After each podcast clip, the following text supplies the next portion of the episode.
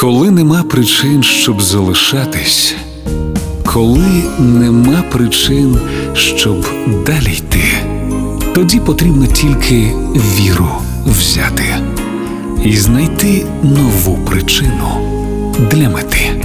Вірші, що лікують. Поезія Ілона Ельтек на Радіо Перше.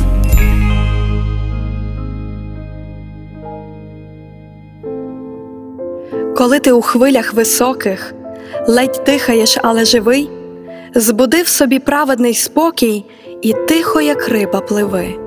Бо річ не в морях і океанах, людина і є океан. Не все нам потрібно, що в планах, та в цьому найвищий є план. І знаєш, якщо в цьому світі є ті, що з тобою пливуть, і в темряві будуть світити, і впасти тобі не дадуть, бери їх з собою в дорогу, в незвідані досі світи, розвій їхній страх та тривогу, і їм ще ясніше світи.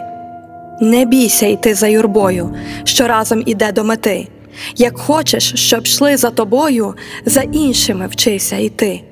За іншими вчися горою, стояти у вічних боях, й тоді попливуть за тобою усі, що стояли в портах, усі, що чекали на хвилі, лише б їх ніхто не втопив. Будь світлом їх віри та сили, і тихо, як риба, пливи. Вірші, що лікують. Поезія Ілона Ельтек на Радіо Перше.